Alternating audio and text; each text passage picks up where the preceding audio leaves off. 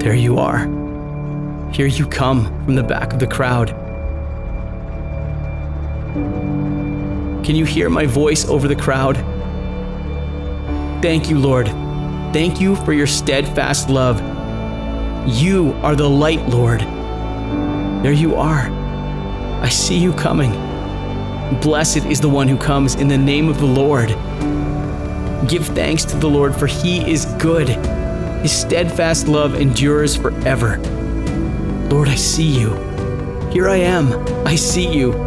Hosanna to the Son of David. Blessed is the one who comes in the name of the Lord. Hosanna in the highest heaven. I lay my cloak in your honor, Lord. I wave my palm branch in great celebration. Thank you for coming to us, Lord. Thank you for coming.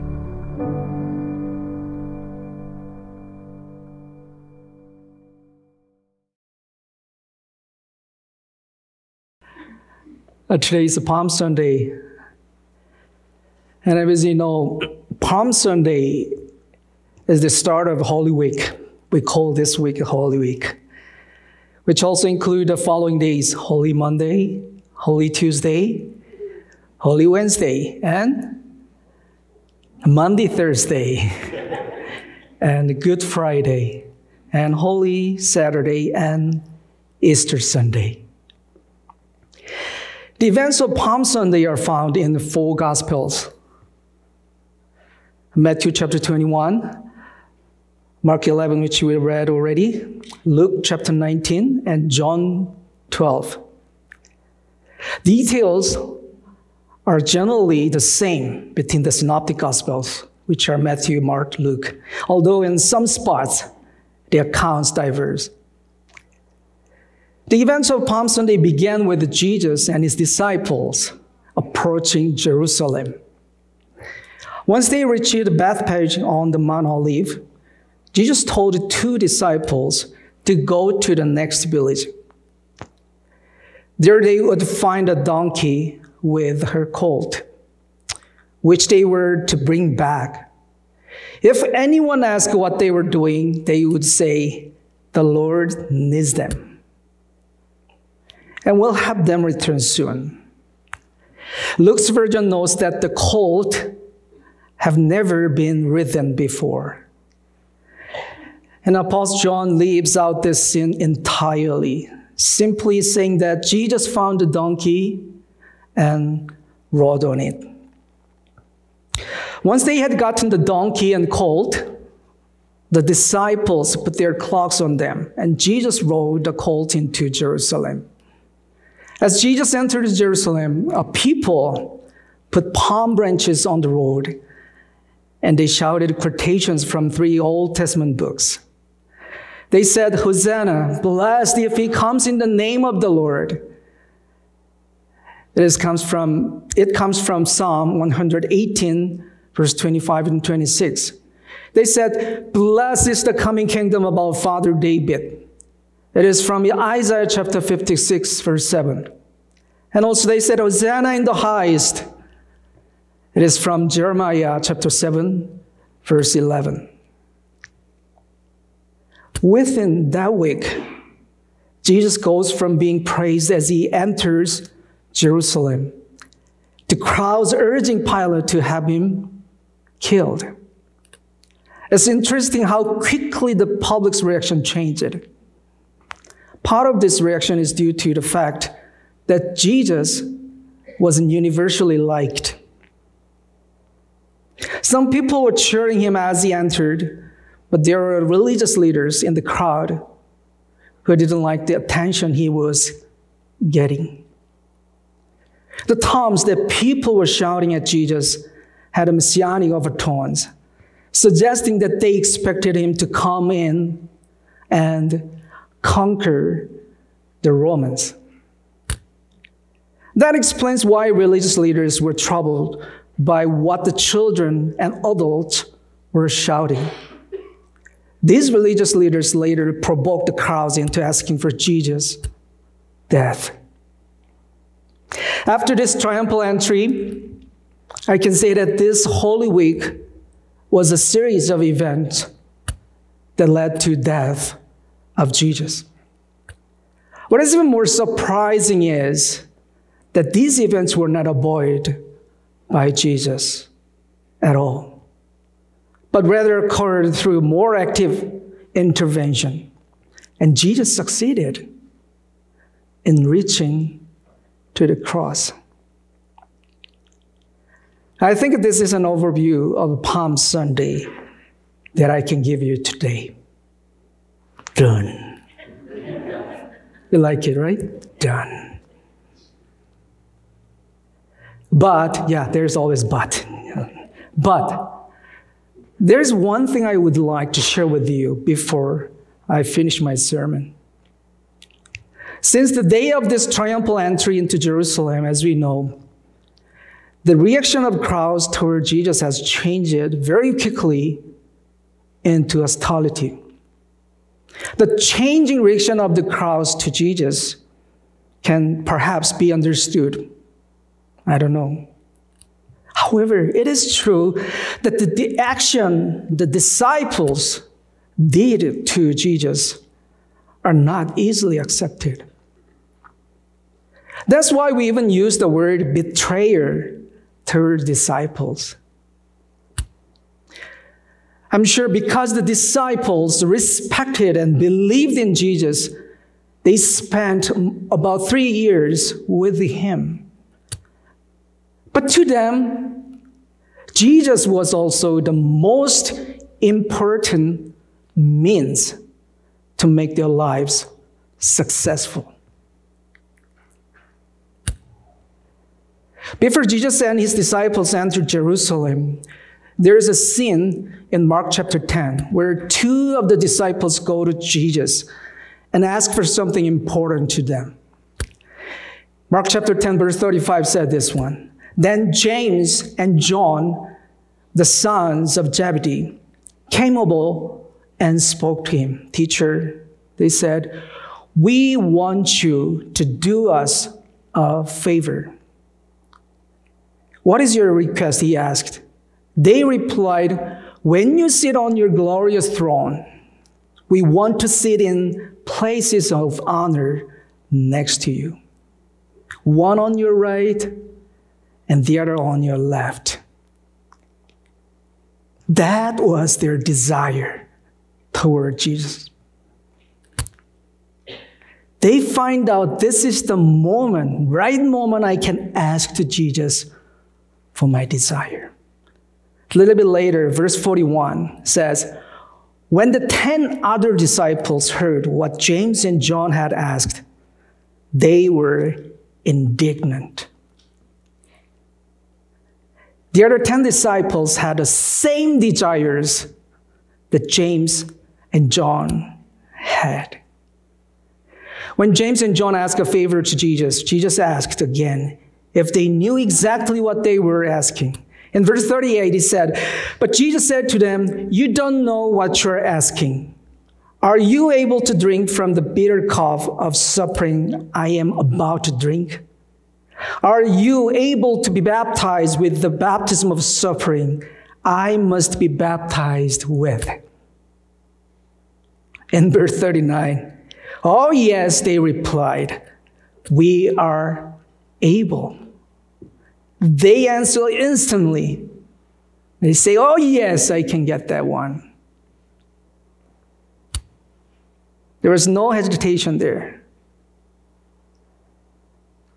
And then Jesus told them, You will indeed drink from my bitter cup and be baptized with baptism of suffering. He knew they will. The disciples will always seeing Jesus physically. But their eyes of mind were seeing only at the image of Jesus who they had created for their desires. The disciples were seeing Jesus physically. They saw the miracles of Jesus performed, and they heard the words he taught. They even experienced the miracle of Jesus raising Lazarus from the dead just before they entered Jerusalem with Jesus. I'm sure they smelled the success. They imagine. The smell of success was so strong to them. When they entered Jerusalem with Jesus, their desires must have grown. So they couldn't hear his warning, or they would not listen to what Jesus said to them. However, Jesus continued to tell them why he came to this earth and what his mission was. And he even told them what would happen right next. They were seeing Jesus, but they also didn't see Jesus. Later, Apostle John says his right after, Apostle John says this right after telling the story of Jesus entry into Jerusalem. John chapter 12, verse 16 says, He said this one. His disciples include John. His disciples didn't understand at the time that this was a fulfillment of prophecy. He confessed he didn't understand. He saw Jesus, but he didn't see Jesus rightly. Let me tell you my story. I, th- I think you getting boring. Before my wife Jin Young and I started dating, yeah, it's all about dating things. So open your eyes, you can listen. Yeah, before my wife Jin Young and I started dating, there was a moment that changed the relationship between the two of us. Well, we were working together on the same worship team. The church I served had a service on Sunday evening. And my team led the service. Usually, after the service, it was too late. And most of our team members, including myself, did not have their own cars. So I, the leader, used the church van to drive the members home. What a great leader. yeah, after I returned my car to a church van to church, and then I walked home. Yeah. but from one day on, I always drop off Jin Young last. oh, you know that? I would drop off all the other members first, then Jin Young at the end. And I would return to the church. Then one day, Jin Young, who wasn't my wife at the time, asked me a question before getting out of the car. She said, I still remember clearly. Who do you see me as? Do you see me as just one member of worship team? Or as a woman? That question was enough to baffle me quite a bit. but the atmosphere in the car seems like I must give an answer immediately. Other than that, I'm in trouble. So I said, I see you as a woman.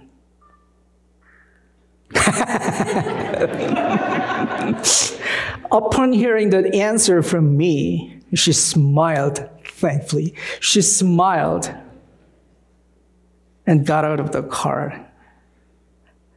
I know there was no first kiss or first hug at the time.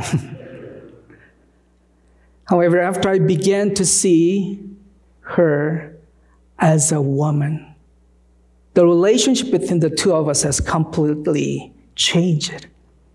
And we still live together according to her questions and my answers from that day. How you see someone can change your life. Right? How you see Jesus can totally change your life, even eternal life. Our Lord did not come to fulfill the misguided expectation of the people of his day. Instead, he desired to clarify what the Messiah would do. God's true Messiah does not come as a military hero. His goal is not to overthrow the Romans. Rather, when the Messiah comes, he will save his people and indeed the whole world from their sins. He had to come to die, and therefore he would willingly give his life. And Jesus sensed that his dying marked the highest obedience to the will of his Father. His special mission in the program of God meant that he was fulfill a role the prophet Isaiah had described in detail centuries ago. He would be God's suffering servant.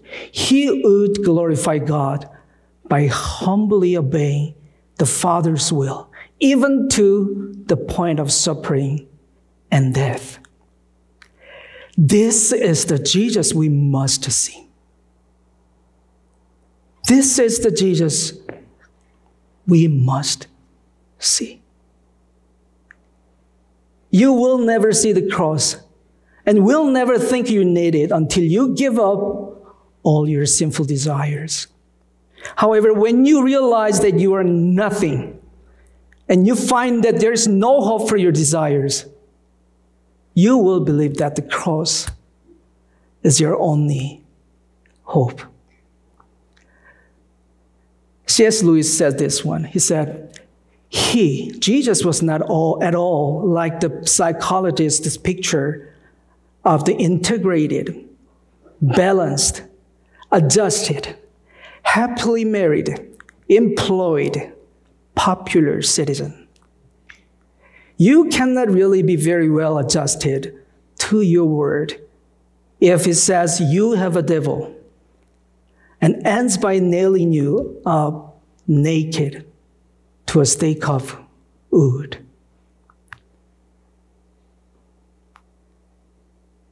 The second half of John chapter 12, verse 16, Apostle John confessed like this But after Jesus entered into his glory, they remembered what had happened and realized that these things had been written about him. Finally, they began to see Jesus rightly. And from that moment on, their lives changed completely. This realization was possible because of the promise Jesus made to his disciple at the Last Supper table. In John chapter 13, verse 25, it says, Jesus said, All this I have spoken while still with you. But the advocate, the Holy Spirit, whom the Father will send in my name, will teach you all things and will remind you of everything I have said to you. And he said, Peace I live with you. My peace I give you. I do not give to you as the world gives. Do not let your hearts be troubled, and do not be afraid.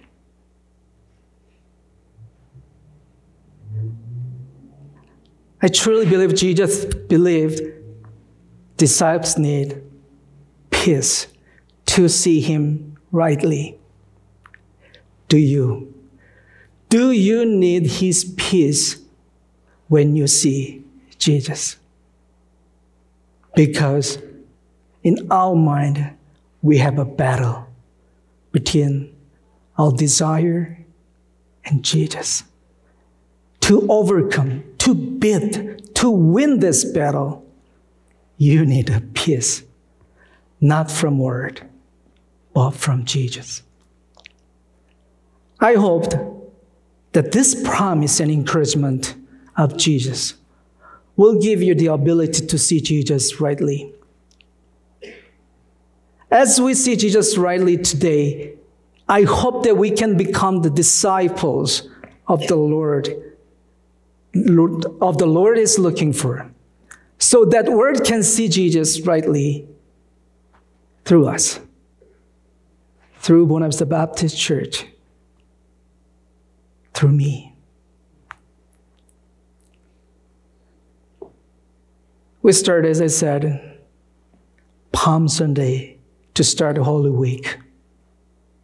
So, my final question was so, what do you see today? Do you see Jesus rightly? Let's pray together.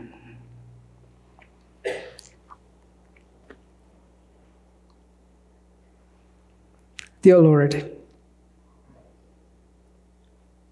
we are now entering the Holy Week. We want to see the Lord. We want to see Jesus rightly. We want to look forward to and rejoice in Jesus Himself, not our desires. So let us acknowledge and proclaim that our lives are completely yours, not ours. Also, let our neighbors see the Lord rightly through us. Thank you for your sacrifice. Thank you for your fulfillment of God's master plan. Thank you for always being with us. In Jesus' precious name we pray. Amen.